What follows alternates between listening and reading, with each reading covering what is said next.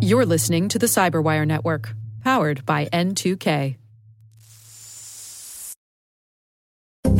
having a great security culture in a company is your best asset. It really is. People always say like humans are the weakest link. No, they're the weakest link until you train them and then they are your strongest link.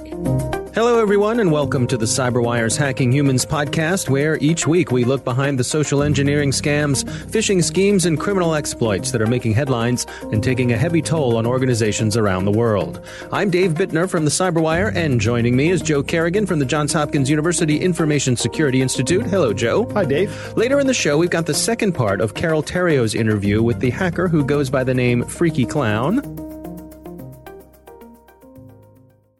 And we are back. Joe, I'm going to kick things off this week. I've got a story. This comes to us from WXYZ out of Detroit. Mm-hmm. It's an ABC affiliate. And uh, the story is Michigan Energy Company warns of increase in imposters trying to enter homes. Hmm. So, what's happening here is folks who are pretending to be representatives of the local energy company, they're knocking on people's doors and they're saying, uh, I have to come in your house.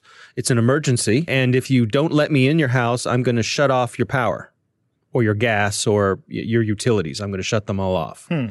So the urgency that they're injecting there right. is if you don't do what I say and let me in your house, you're not going to have any power. Right. And this time of year in Michigan, yeah, it's, it's cold. cold.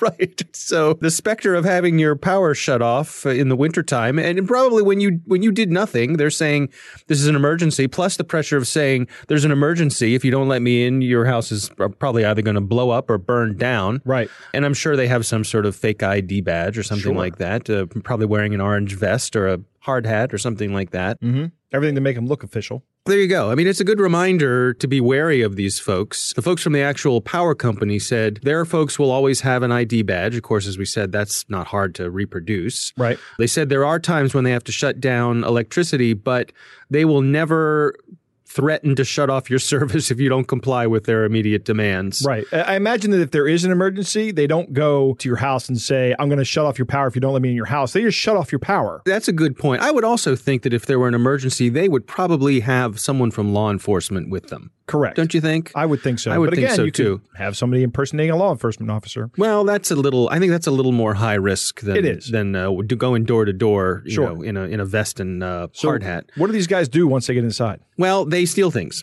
So they get in the house and they say, "Oh, I got to look around," and they go and they look for jewelry. They look for basically anything they can get their hands on.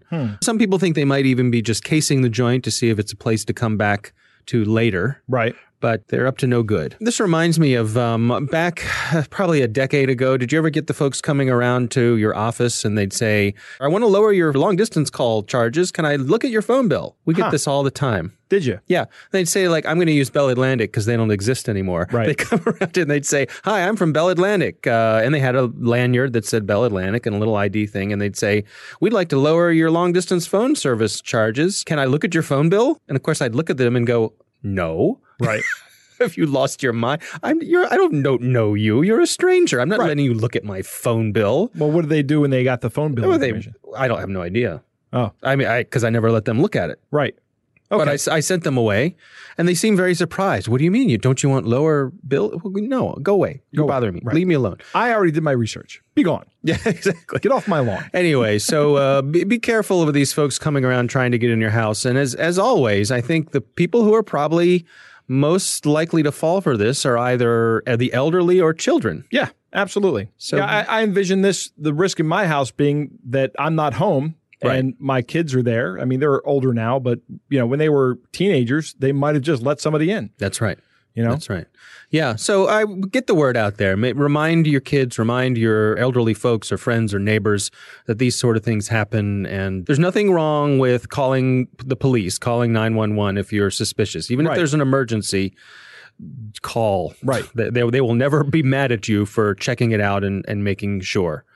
So that's my story this week. Joe, what do you have this week? All right, Dave. My story comes from Tara Lepore over at iNews. Okay. We're gonna have to put a link to this one in the show notes because Yeah. this one is long and convoluted, and it's about a woman named Sarah Hudson in the UK. Mm-hmm. She had recently refinanced a property through National Westminster Bank, or NatWest as they call it, Okay. over there in the UK. And she had a large amount of money just sitting in a savings account. And mm-hmm. she was going to use it for some repairs on this property. Okay. I don't know if this was a, rental property or whatever, but she had the money in her account. Right. She gets a phone call while she's driving home, and it comes up as the NatWest number that she has saved in her phone. Hmm. And Okay. the woman on the line says that she's from the NatWest fraud department mm-hmm. and needed to check about two direct debits that were made with a Manchester address that had been set up from Sarah's account. Okay. And Sarah says, No, those aren't mine. And the caller goes, Well, I'll cancel them. Okay. So Sarah's about to say, Hey, thanks, goodbye. And the caller says, There's some other activity I need to run through with you. Okay. And the caller asks Sarah to log into the banking site. And Sarah says, I'm, I'm driving. I can't do that. Okay.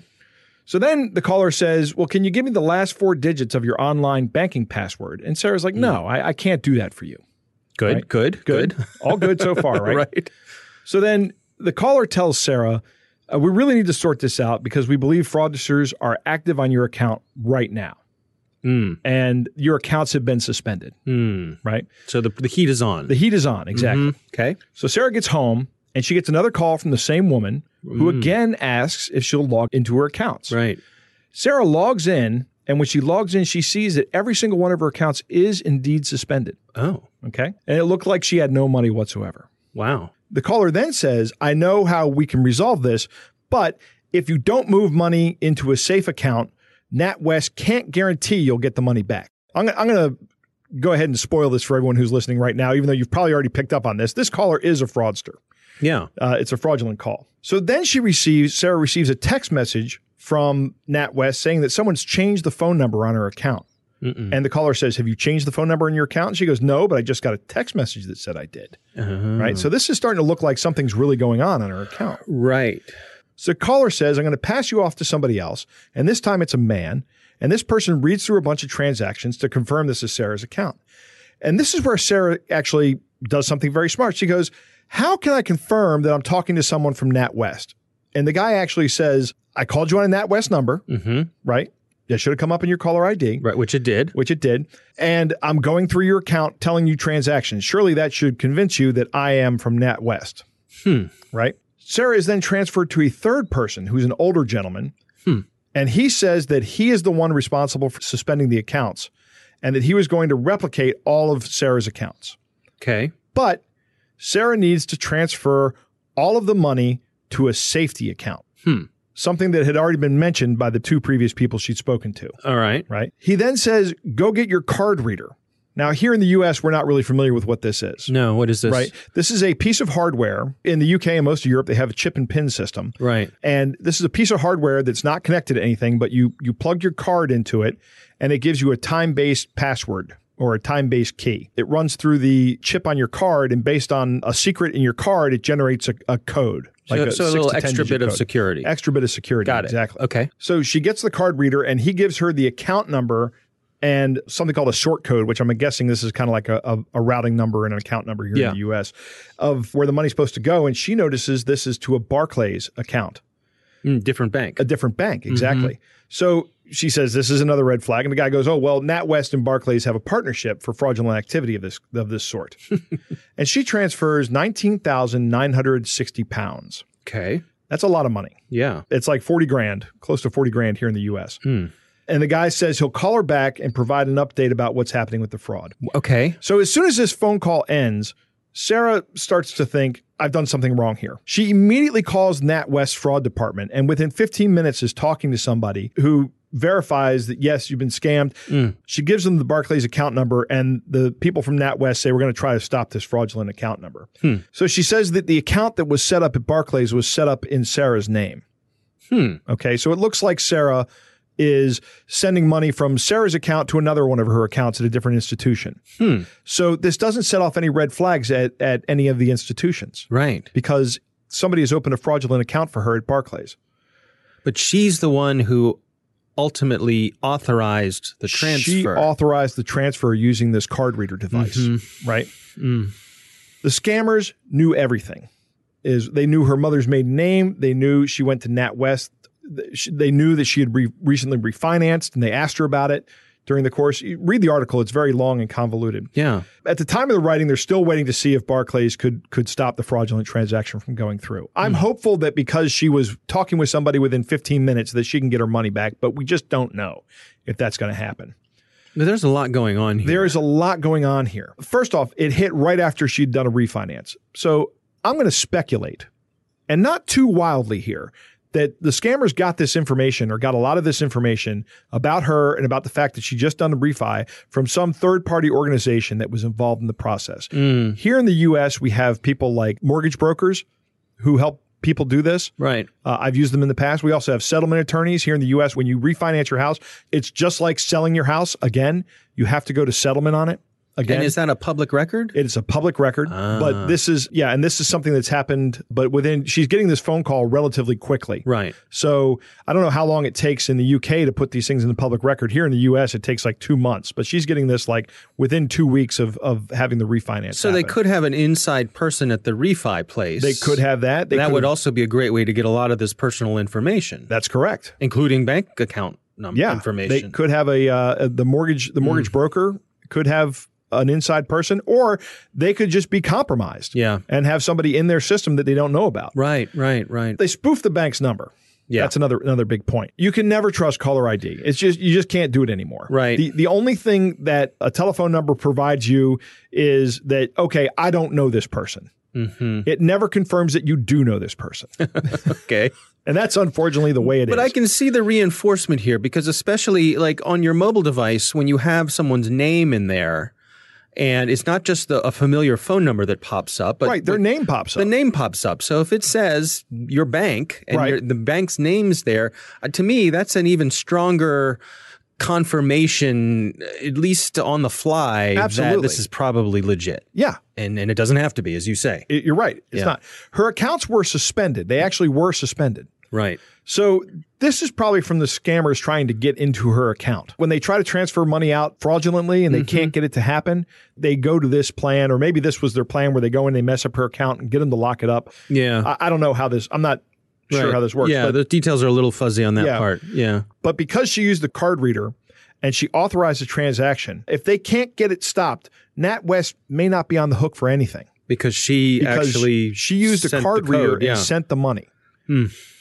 So, you know, there was tons of security that NatWest put in place here that was just circumvented by some really, really persistent and good social engineering here. Yeah. I mean, good by quality of social engineering, not good as in you're a good person. no, these right, people are right. horrible monsters of Right, people. right. It strikes me the amount of manpower they threw at this job. She talked to three different people. Three different people. Now, this could, you know, easily be a bunch of people at a phone bank who just pass off one to another, yep. uh, and it likely is. We've talked about this in previous episodes how these organizations are set up like businesses. Mm-hmm. So they view this as a business and they're they're moving money around. And these are essentially three salespeople that she spoke to. And imagine, I mean, if they get one of these a week, if they are successful with one of these a week, Right. at forty grand a pop, Yep. there that's a that's a living. Yeah. Yeah. They're making Hmm. making millions. All right, well, we'll have a link to this one in the show notes. I would There's a encourage lot of everyone to read it. It's a lot of there's a lot more here. that I can't go into on this on this show. It's a good one. Yep. All right, Joe. Well, it's time to move on to our catch of the day. Our catch of the day comes to us from a listener named Lily, and Lily says, Big fan. I never thought that I will send any fish to the podcast, but this one I found interesting because it came from one of our vendors.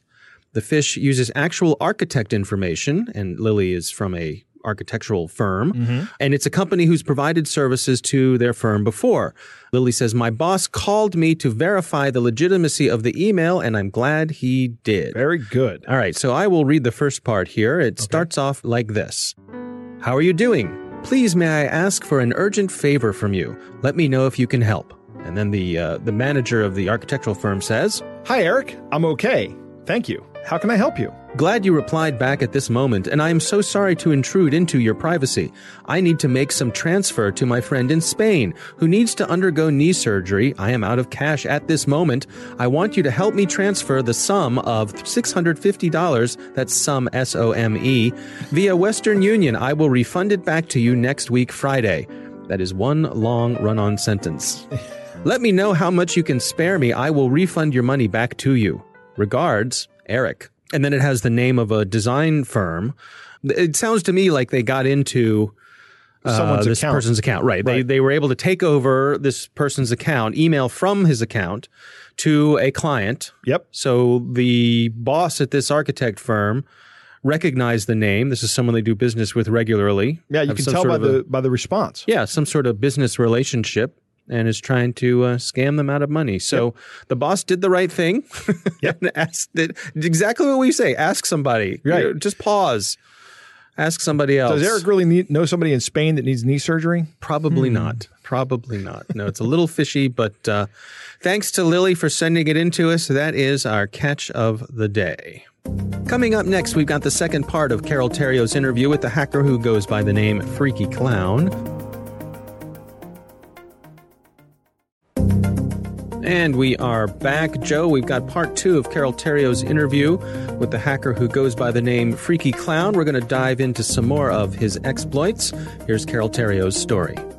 Well, I'm sure most of us remember part one interview with Freaky Clown. This is part two. In the first part, he explained what he did for companies and how he tested the physical defenses. We get a bit more in depth here on the wacky methods he might employ in order to break in legally to a company. Now, if you haven't already heard part one interview with Freaky Clown, please go and find it. It's available on the Hacking Humans webpage.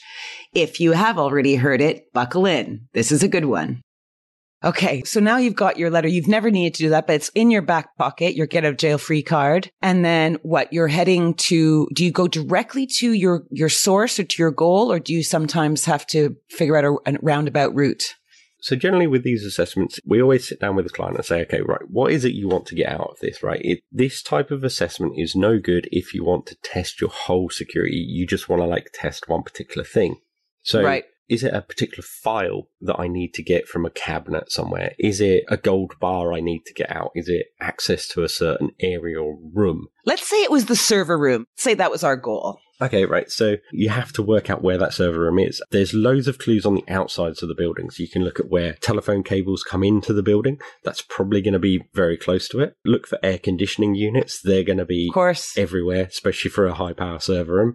Um, so you can kind of work out roughly where in the building, even from the outside, where it is. So that's part of the reconnaissance. And then once you get the map of the building, you can kind of start to work out where it is, what floor it is, etc. They generally don't put server rooms on high floors because they're full of heavy equipment. Yeah. So it's going to be low down, maybe in a basement. So finding your way to where the server room is is your key goal. So there's always like your primary goal is get to a thing such as the server room. Then you'll have secondary goals. Can you get to these particular rooms as well? Can you get access into these areas? Try and do the primary one as quickly as possible. You then go for the secondary ones. And then what I try and do is get caught, right? And there's a really good reason for this. People always like look at me as like, what? You're trying to get caught? No, I'm trying to check where the boundary is between people understanding what security is, me doing enough that they find that Okay. odd.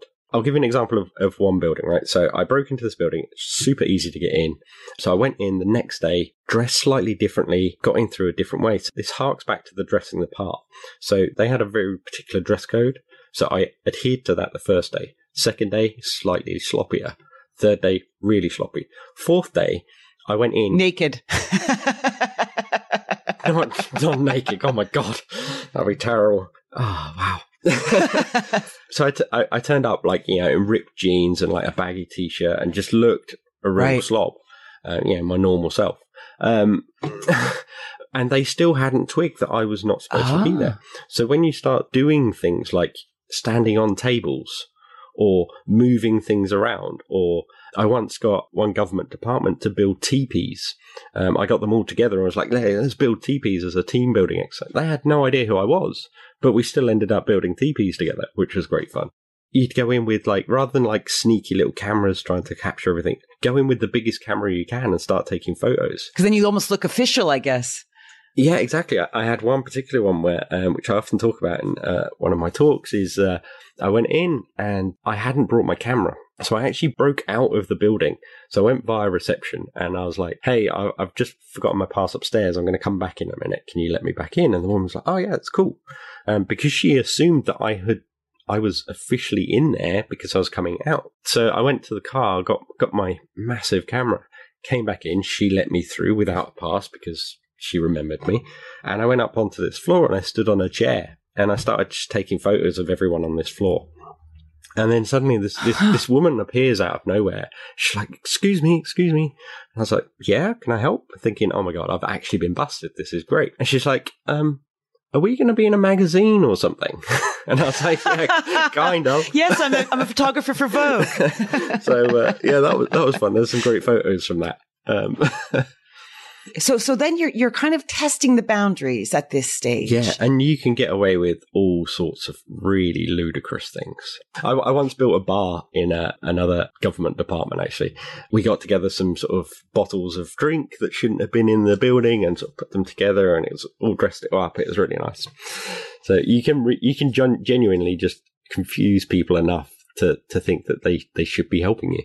But what's interesting about all this, it, it, does have subterfuge in it. You're setting up a bar, for instance, just to give everyone that mental calmness of, oh, he's here for a reason. He's obviously, we're having a drinks reception. He's setting up the bar. No problem. And then if they see you around somewhere, they're going, oh, yeah, that was the guy setting up the bar. The instance where we built teepees together. So that was a, a, uh, a finance department of a government site. So really quite secure building and I'd got in, managed to get into this area and we'd started building teepees. Um, I've got a really great photo of it.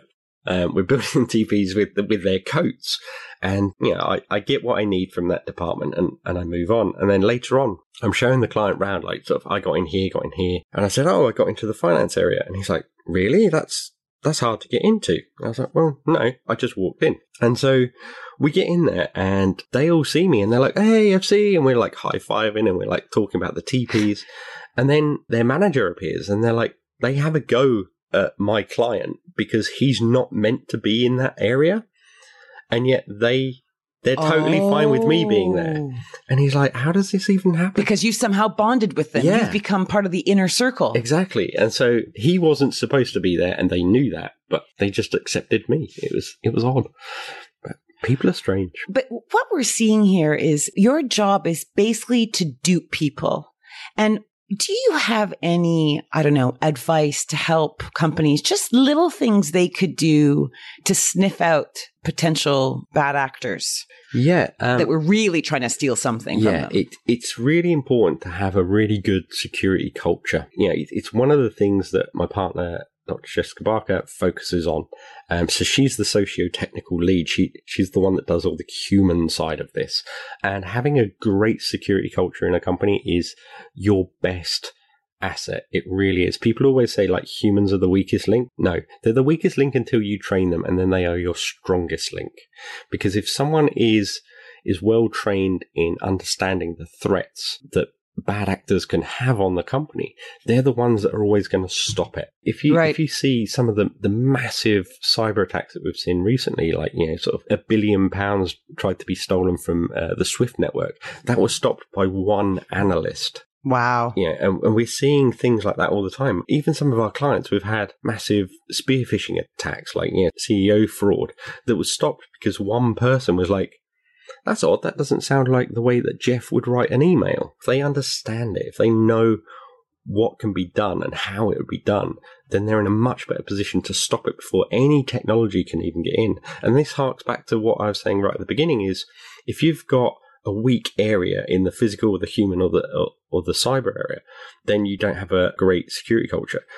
Whereas the people can be a really, really strong link and can sort of overpower all the rest of it. Because if, if I get into a building and if any person that I ever interacted with had just said, Excuse me, what are you doing here? Can I help you? I'd have been screwed. Oh no, you would have pulled out your letter, tap danced your way around. Well, yeah, but if I was a bad actor, uh, not not a bad actor in that way, yeah, I still want to get an Oscar one. if I was a criminal breaking in and someone heard just asked who I was and what I was doing there, and they didn't have the experience that I have to talk their way out of it, then they're going to get rumbled really quickly. I was physically robbed once and, you know, and I'm fairly safe in my house, right? So I lock my windows, I, you know, close the blinds, I don't leave valuables around, all that kind of stuff. But what I'd done is I'd left the key in the back door. Oh, okay. Locked, but I left it there. And the mm-hmm. reason I left it there was because I always thought, well, I need an escape route if there's fire, mm-hmm. right? I need mm-hmm. a quick escape yeah. route. But somehow also that meant it, making it much more alluring yeah. to a criminal yeah. because they just have to put a brick in, turn the door and walk through. You can't prep well against something you don't know. Like I never thought about that, right? It never occurred to me. And that's why having third parties try out your system seems to make sense for me because suddenly you're forced to look at it from a different perspective. Yeah, and, and this is the thing, like other companies are, are trying to do what they're great at right? If, if you're a software company, you're building software. If you're a, a, manufacturing company, you're manufacturing stuff. If you're, whatever your role is as, as a company, you're doing that. You can't be expected to understand all of the, the security threats.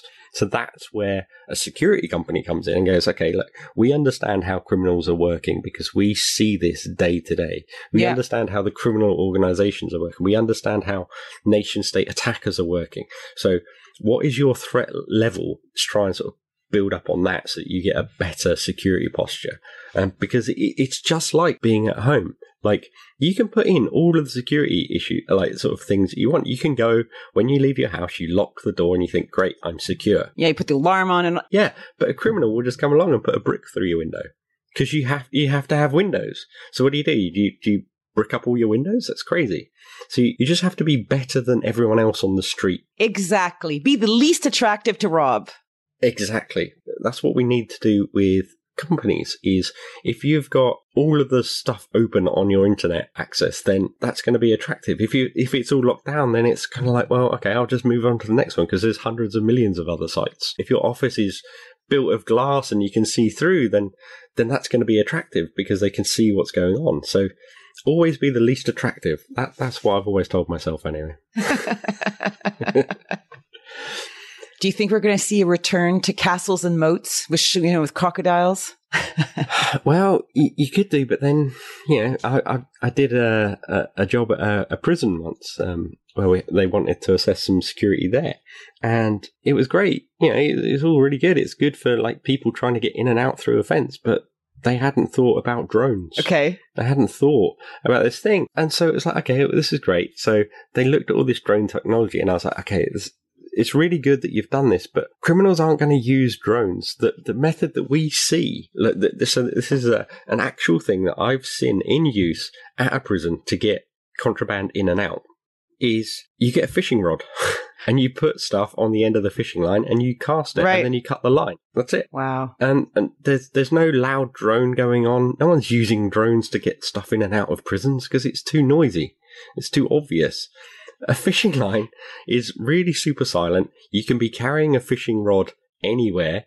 It's not illegal to carry one of those. You don't need a license for one. Yeah. It's really simple to get stuff in and out. So So what you're telling people, so what companies out there and industries and organizations need to think about is think about all the ways that someone could physically get into your building and what they could compromise within that because there's loads of mini scams and all the stories you've shared with us.